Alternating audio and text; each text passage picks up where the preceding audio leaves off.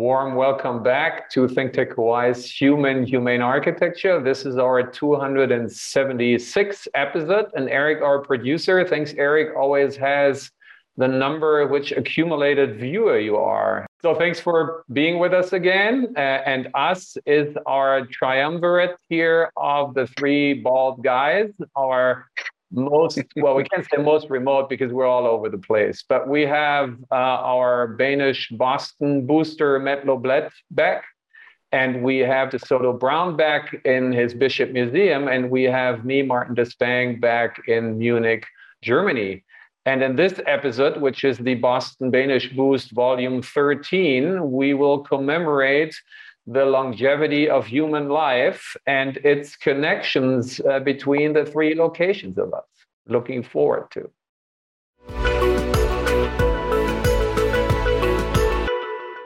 Hey guys.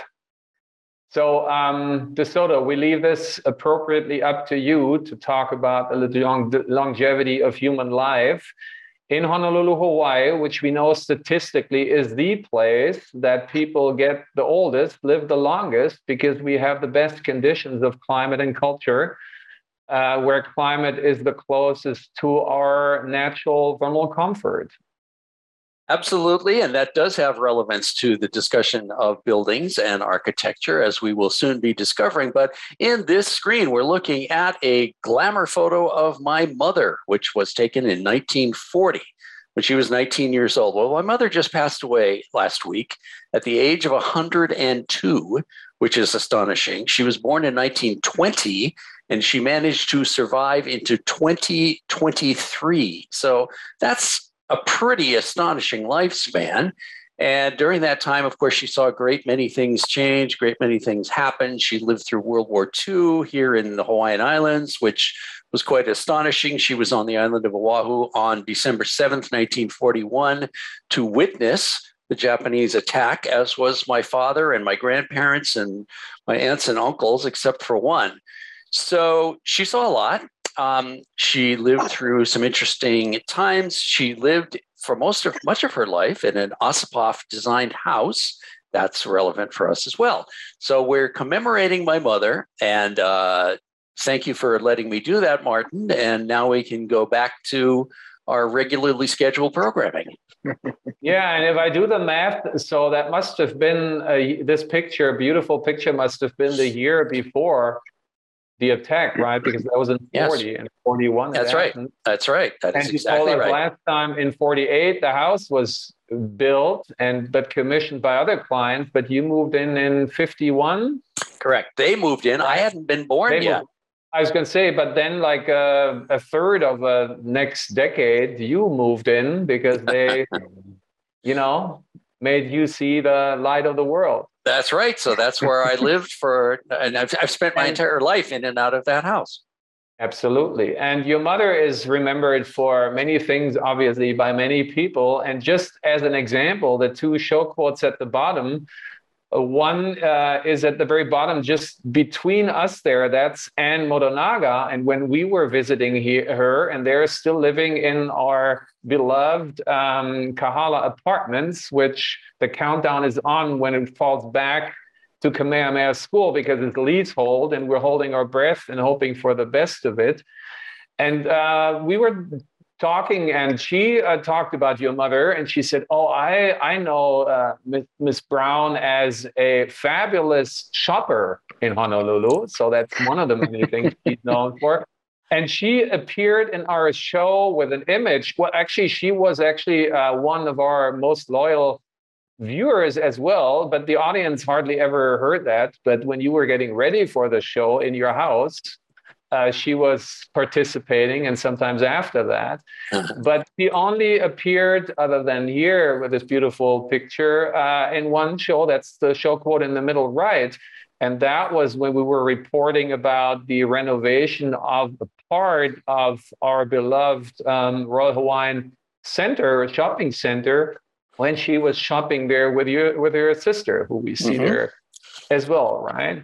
Yeah, that's probably when about when she was about 100 years old in her exactly. wheelchair. She was being wheeled around to look at things. She wasn't buying anything anymore, but she still liked to look at things. Yeah, she was running strong up till the very end. That's right, she okay. was. Let's try to cut the curve to, as you said, to our topic, but let's um, take one more image your slide, next slide.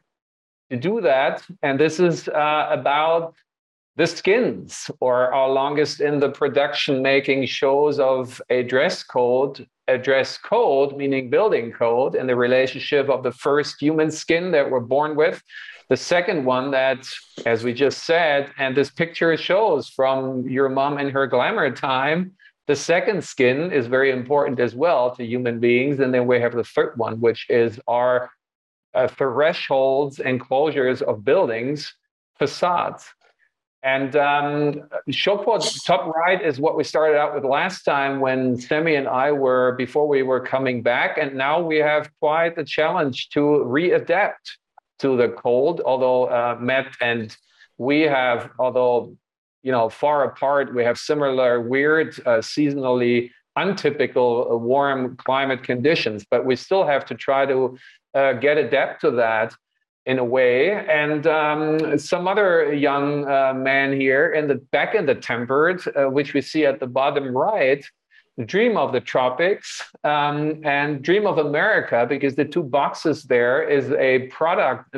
We just talked before the show about America at its best and uh, in some parts not being there anymore, but there's always signs of hope. For me, that was the company Nixon, and the, the choice of their, their name is kind of odd because, as far as human uh, representatives, the name Nixon is not the most beloved, commemorated, at least by some people. But they named it after that, and they're a surf, uh, you know, uh, accessories uh, company, and they they make watches, and they're a great example of still holding up the good old American, you know, um, principle of innovation and so these are two boxes that used to contain watches in there. But he has a picture there standing in, by the way, an IKEA shelf system there. And that is very familiar to you, DeSoto, that picture.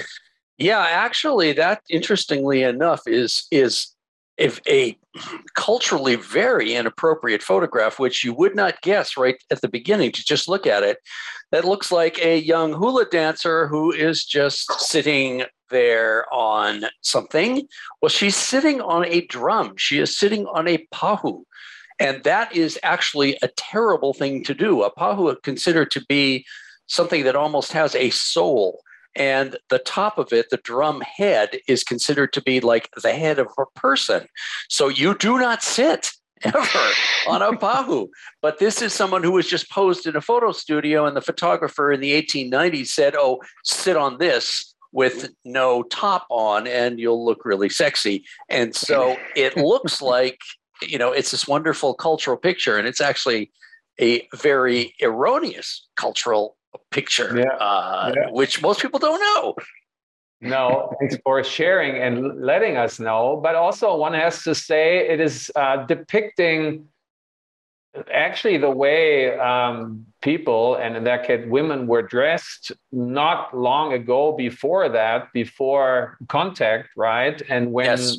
white people told uh, the indigenous people not just in hawaii uh, and not to dress like that anymore. And think about it between the beautiful picture of your mom and this one here is only three decades 30 years right? Yeah that's that is true. That is so, true. And then on the other side, not just of this slide, but the world and the other climates, um, we're having this brand new out article from scientists who went to where I'm from in the north of Germany and discovered uh, when humans were uh, taking on a second skin that is actually the first skin of animal life which is a, a, a, bear fur. And that's quite interesting. I was thinking and doing some, some uh, research on that. You know, what did you do to stay warm in the freaking cold back in the days, right? And we all know somehow vaguely, we have these pictures of when we all had hair. I mean, not just on the head that we don't have anymore, but in general, right? All over the body. And at some point, we and our ancestors long, long ago discovered fire as to stay warm. And I was finding out that you know scientists are not quite clear. There's a span from 200 uh, thousand years to 800,000 years, and there are some findings 500,000 years ago when that fire was invented. But it took until 6,000 years ago when uh, petroleum, which is petrified plants and animals, microorganisms, um, were discovered. And then it took another, um, you know, it was thousand years ago only when uh, basically the the internal combustion engine was first, you know, sketched out, but not until almost only 150 years ago it was fully commercialized. So that's like a micro baby step in the whole span of history that is now getting us all into trouble, right? This very short time, we had been so abusive with fossil fuel uh, than, than, than never before, right? So that's um, really interesting. And, and you, DeSoto, again, you're, it's almost like I feel uh, with all respect that thematically you seem to be more, although officially you're, you know, a host, but it seems to be like you're a guest because you might be the most remote from the building we're you know reporting about but you aren't because going back to your childhood uh, you were in massachusetts and in boston and went to elementary school right? And yes i certainly only, did. And i experienced only, i experienced that. Exactly. And let's go to the next slide which is getting us back to the building here for harvard uh, that matt uh, you and your firm did. And uh, another connection is, I think that we weren't explicit um, uh, that we should, that your father has also something to do with Harvard, right? And in fact, with a department that Matt told me reminded us is right next to this one here, which is the engineering school, right? Right. And there, well, no, not the engineering school, but he went to the business school. So that's why I spent my first grade year in Boston because my father was attending the Harvard Business School and the whole family went there to for him to do that. And so that was my first experience with bitter cold, lots of snow, and the whole nine yards. I was not wearing a bear skin. I was at that point clad in not so much synthetics yet because there weren't as many synthetics. There weren't puffy jackets made of synthetics at that point. But I have experienced that. So I do know what it's like. I did it again uh, some years later when I was a teenager. So, yes, I know what that is like, even though I'm a pampered tropical person who is uh, too delicate to deal with cold at this point. yeah. And, and yeah, sorry for the confusion, but that's what I meant to say. The Matt just told me that the business school is right next to the engineering school. So they're neighbors, right? And again, what you and your father had to do, and what you always have to do, Matt, uh, in the winter when it's not unusually warm like now, when I have to do in Munich, this is what buildings have to do as well, or they should do just as well, right? They should mm-hmm. basically do that. And they should perform in a way that when the climate is, as we call, tempered, which is always a little confusing because increasingly in climate change, we think it's temperamented because it jumped from the very cold to the very hot and back. Uh, and almost like skips on the, the moderate parts in between. But buildings basically have to do. And just like we human beings, we then take off layers and we put on layers. And how then buildings should do that, could do that. We're in the midst of, again, reminding us, thanks to Matt. So here is the project again, the new engineering school for Harvard. And let's go back in and you explain us not just its layout, but also, again, its sort of cocooning and its, um, its uh, conditioning of uh, comfort level. Yeah, so um, I mean, as you mentioned, it's the this is the ground floor plan of uh, the engineering school. So it's it's all of the spaces that are directly at the street level, um, and um, it's a very large building. Uh, it's about 500 feet long, and so you start to see in the way that the the spaces, these chunks of of rooms, are kind of broken up. The the desire to break the massing down and create multiple points of entry to this public zone that kind of connects all of these different spaces at the ground level. Um, and and so this happens to be uh, sort of the most public floor of the building naturally because of its position next to the next to the street and in the public realm.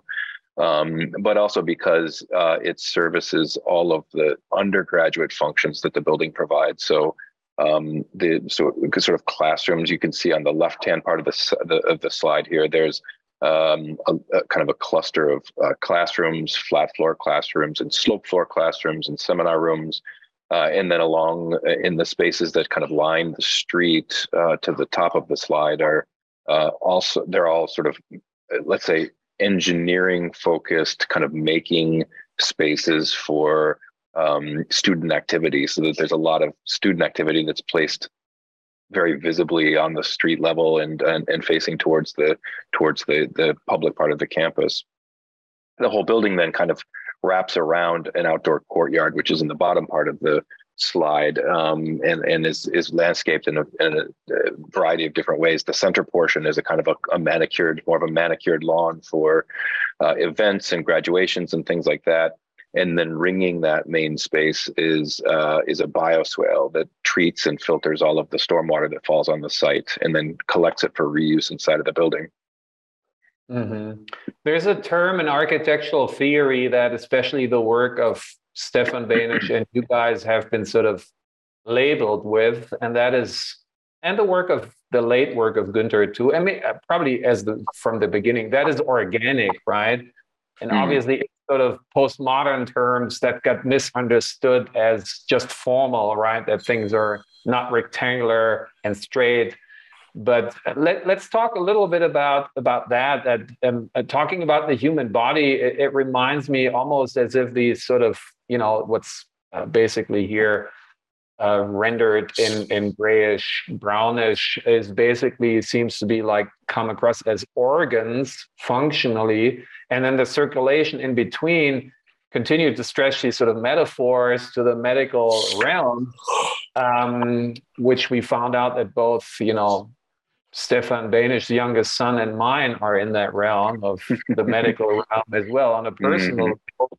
You know, traditionally corridors can almost be like, you know, cardily clogged but here it seems like that what's rendered in yellow is basically infusing and aerating, you know, as you said already, flushing with light and fresh air and with, you know, um, with um, frequency and, um, you know, uh, people, right? Is that is that sort of fair to say or discuss? Yeah, no, definitely. I think. I mean, there's no reason why the, the two walls of any corridor space have to be parallel to one another, and I think particularly given the kind of the ebb and flow of traffic and the way that people move through the through the building, uh, it kind of creates this opportunity for those spaces to be um, it, to be variable and to create use use the kind of eddies of space that get created when two walls kind of you know radically diverge from from each other uh, is a place where people could naturally kind of occupy a certain area of floor so you sort of you can see through the drawings of the furniture in these plans kind of the areas where that space opens up to its greatest extent and allows um, people to sort of linger uh, and sit down and kind of and kind of really occupy some of these areas um, in, a, in a way that's different the way from the way that you would occupy the more programmatic um, usable spaces that are in the as you said in the gray areas.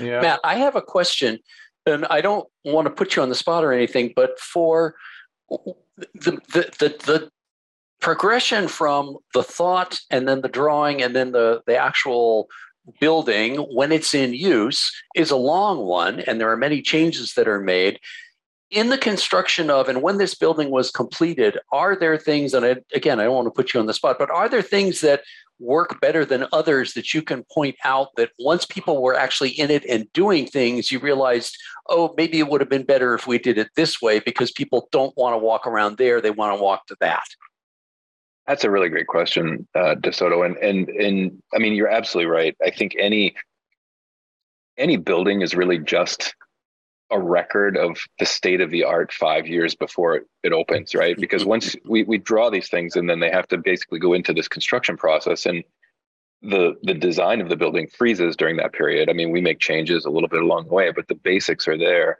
But industry doesn't stop and innovation doesn't stop and our, our, our kind of normal patterns of life um, and thinking about how we occupy space they evolve constantly Um, I think, I mean, if we're if we're good at what we do and we're successful, we don't overprescribe what the architecture should or shouldn't do. Uh, we try to create the opportunity um, for life to happen and for people to uh, you know, contrary, let's say this, contrary to the way architecture is represented typically through, particularly through images and, and, and photographs, um, it, it, that's not the way life is lived, right? Every chair is not placed in exactly the right place, and every um, towel is not hanging perfectly on the towel rod. It's um, you have to you have to create, and I think part of our job is to create spaces that can react and live with the people and with generations of people um, as they occupy the building. So this the notion behind one of the big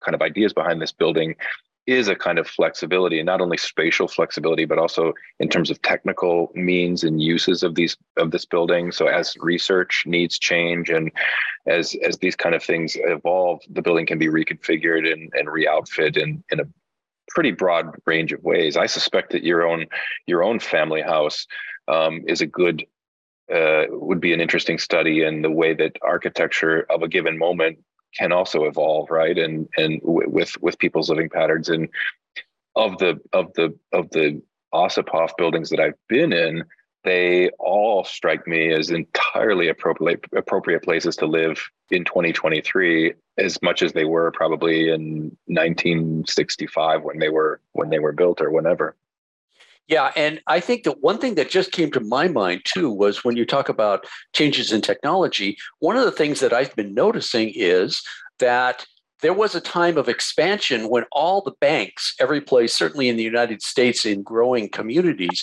were opening branch banks all over the place because you physically had to go to the building to do your banking transactions. And now that has contracted tremendously because we do everything electronically. And these bank buildings, which were so significant in a lot of different neighborhoods, are closing.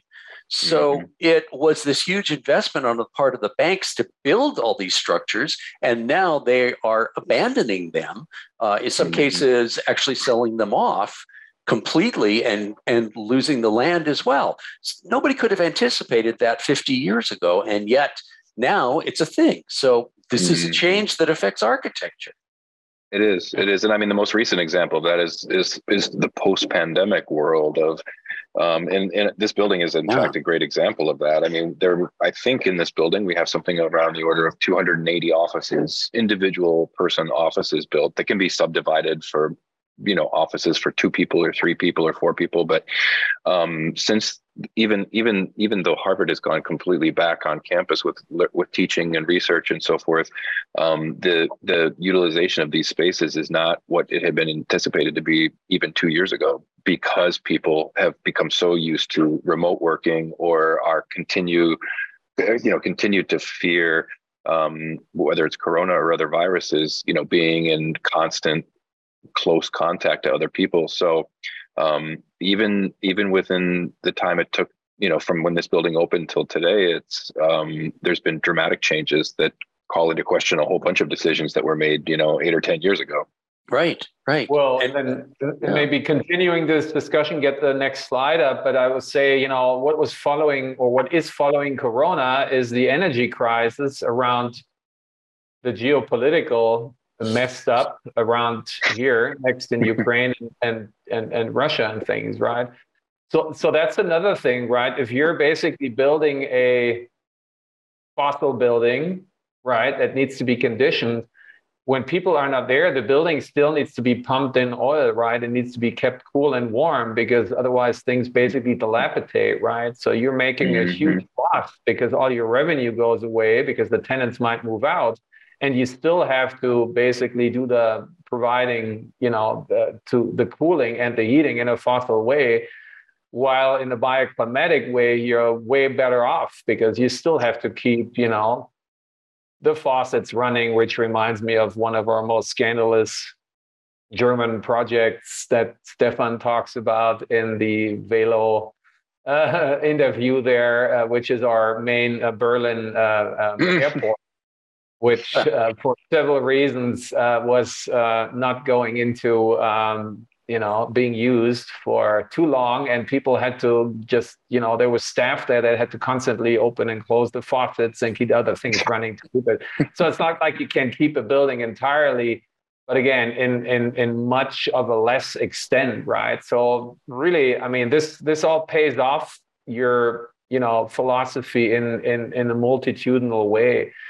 We're uh, already cutting close to being done for today again in two minutes, but so we're going to probably pick up here. But let's quickly talk about this because this goes back to um, that in the building, as we remember from the last slide, there are these hubs, and they're basically almost naturally organically formed where the the the corridor walls basically open up, right? Then they naturally form these hubs, these cluster hubs, and they become these, these spaces. They're both circulation and communication, uh, as we can imagine here. And there's other pictures where there's people in there, but you can easily imagine how that here is. And I just um, just want to quickly uh, explain what the show quote is in there because that's a material that you DeSoto and I are very fond of because it's a guardrail infill that's called um, uh, what's it called from Carl Stahl. Um, yeah, Stahlnetz. Yeah, Stahlnetz, and the X-TEND is the product name, and that's one that we once had a sample here that we're stretching that you're using here for the inside. We're saying we would love to see this being the uh, mandated, almost not really. We don't want to mandate anything really, but if you would mandate something as for guardrails in Honolulu, we want to see that because it is letting the breeze through and uh, you know it's not requiring any maintenance of glass you know washing. And it's also not keeping you hot behind. So it's it's it's good in many ways. And so that's a material again because you you you you have to make decisions on architecture again on all levels from the macro to the micro and obviously all the systems and material choice. So that I think is worth to pick up again from here next week that you explain us a little bit more what's behind uh, you know hidden sort of information behind uh, what we see here and we're eager to hear from you. Okay so that being said hopefully see you back next week. And uh, until then please stay bravely bioclimatic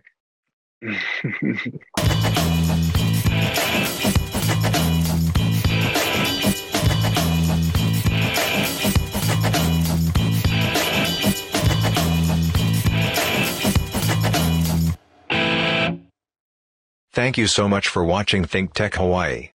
If you like what we do, please like us and click the subscribe button on YouTube and the follow button on Vimeo. You can also follow us on Facebook, Instagram, and LinkedIn, and donate to us at thinktechhawaii.com. Mahalo.